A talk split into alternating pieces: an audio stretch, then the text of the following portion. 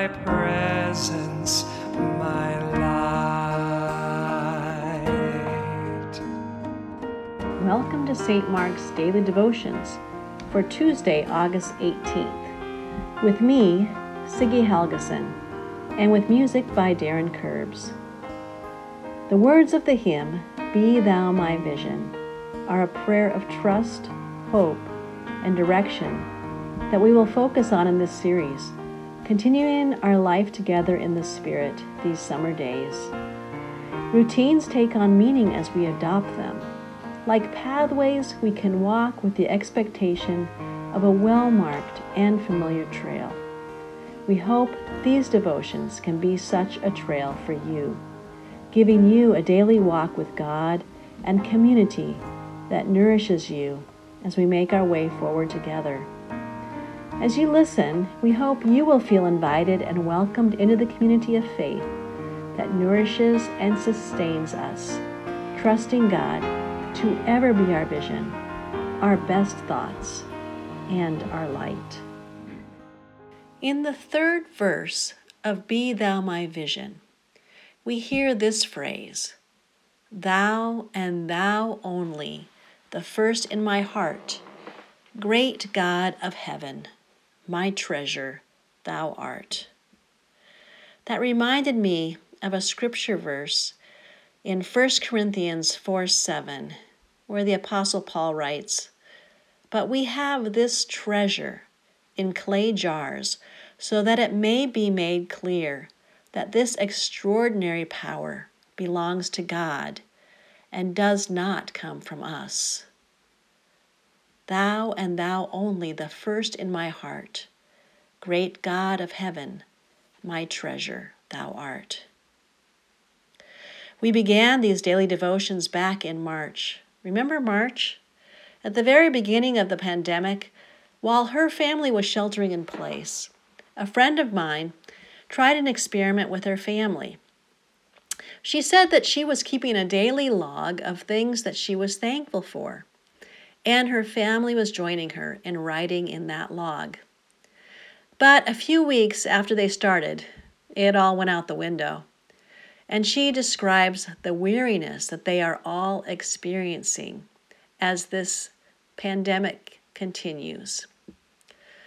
I think we all can relate to feeling weary of dealing with a pandemic that we have no control over, and the many experiences, rituals, and relationships that we treasure that we have had to put on hold, postpone, or cancel. Scott Stoner, who is an Episcopal priest, a psychotherapist, and who started the Living Compass Ministry, writes about this in his weekly Words of Wellness. A few weeks ago, he shared about a study that shed some light on resilience that I'd like to share with you today. In 1996, psychologist Roy Baumeister conducted a fascinating experiment on willpower. He invited a large group of people into a room filled with the smell of fresh baked chocolate chip cookies. He sat them at tables and then brought to each table two bowls. One bowl contained radishes and the other chocolate chip cookies. Half of the people were told they could eat only the radishes and to use their willpower to avoid eating any of the cookies. The other half of the group were told they could skip the radishes and eat as many cookies as they wished. Ten minutes later, everyone was led to another room where they were given, unknown to them at the time, an unsolvable geometry problem.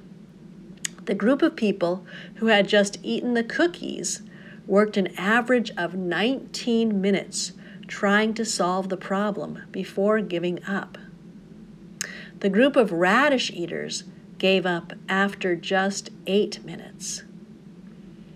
That's almost less than half the time. Baumeister concluded that the radish eaters gave up earlier on the math challenge because they were suffering from ego depletion, which is a fancy way of saying they had exhausted their willpower muscles as they had refrained from eating the cookies. The willpower of the cookie eaters, on the other hand, had not been depleted, and so they were able to concentrate more than twice as long on the math problem. Stoner goes on to reflect I believe that the results of this experiment help explain what I hear many people, including myself, now reporting regarding the challenges they are experiencing as this pandemic continues. People are noting that they and others are more impatient, irritable, distracted, and exhausted. And many report having trouble with focus and concentration, as well as impulse control related to eating and drinking.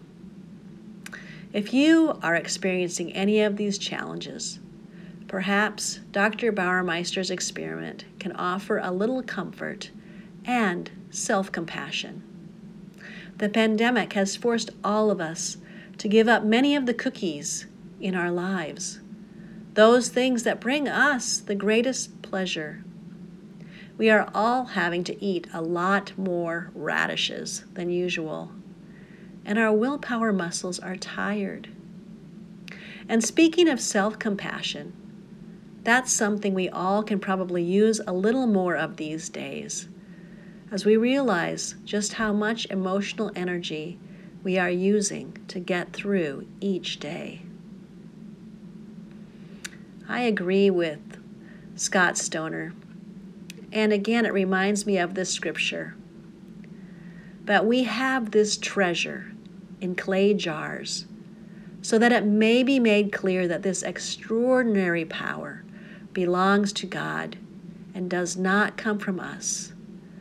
Thank goodness I don't have to depend on my own willpower, but I can look to God to be my strength, to be my vision, to be my treasure. Perhaps these words and the words of St. Paul can help to give us some perspective and offer ourselves and others compassion during these challenging times. Remembering the treasure that we have in the gospel, the good news of God's grace. And may these words of St. Paul also be true for you today.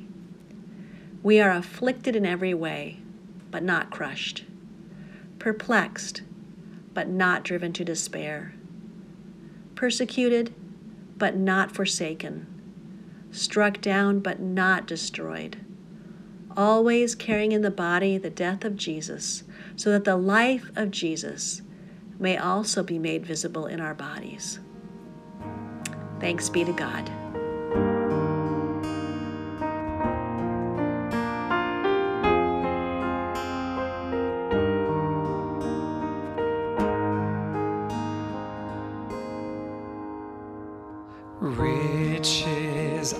I hate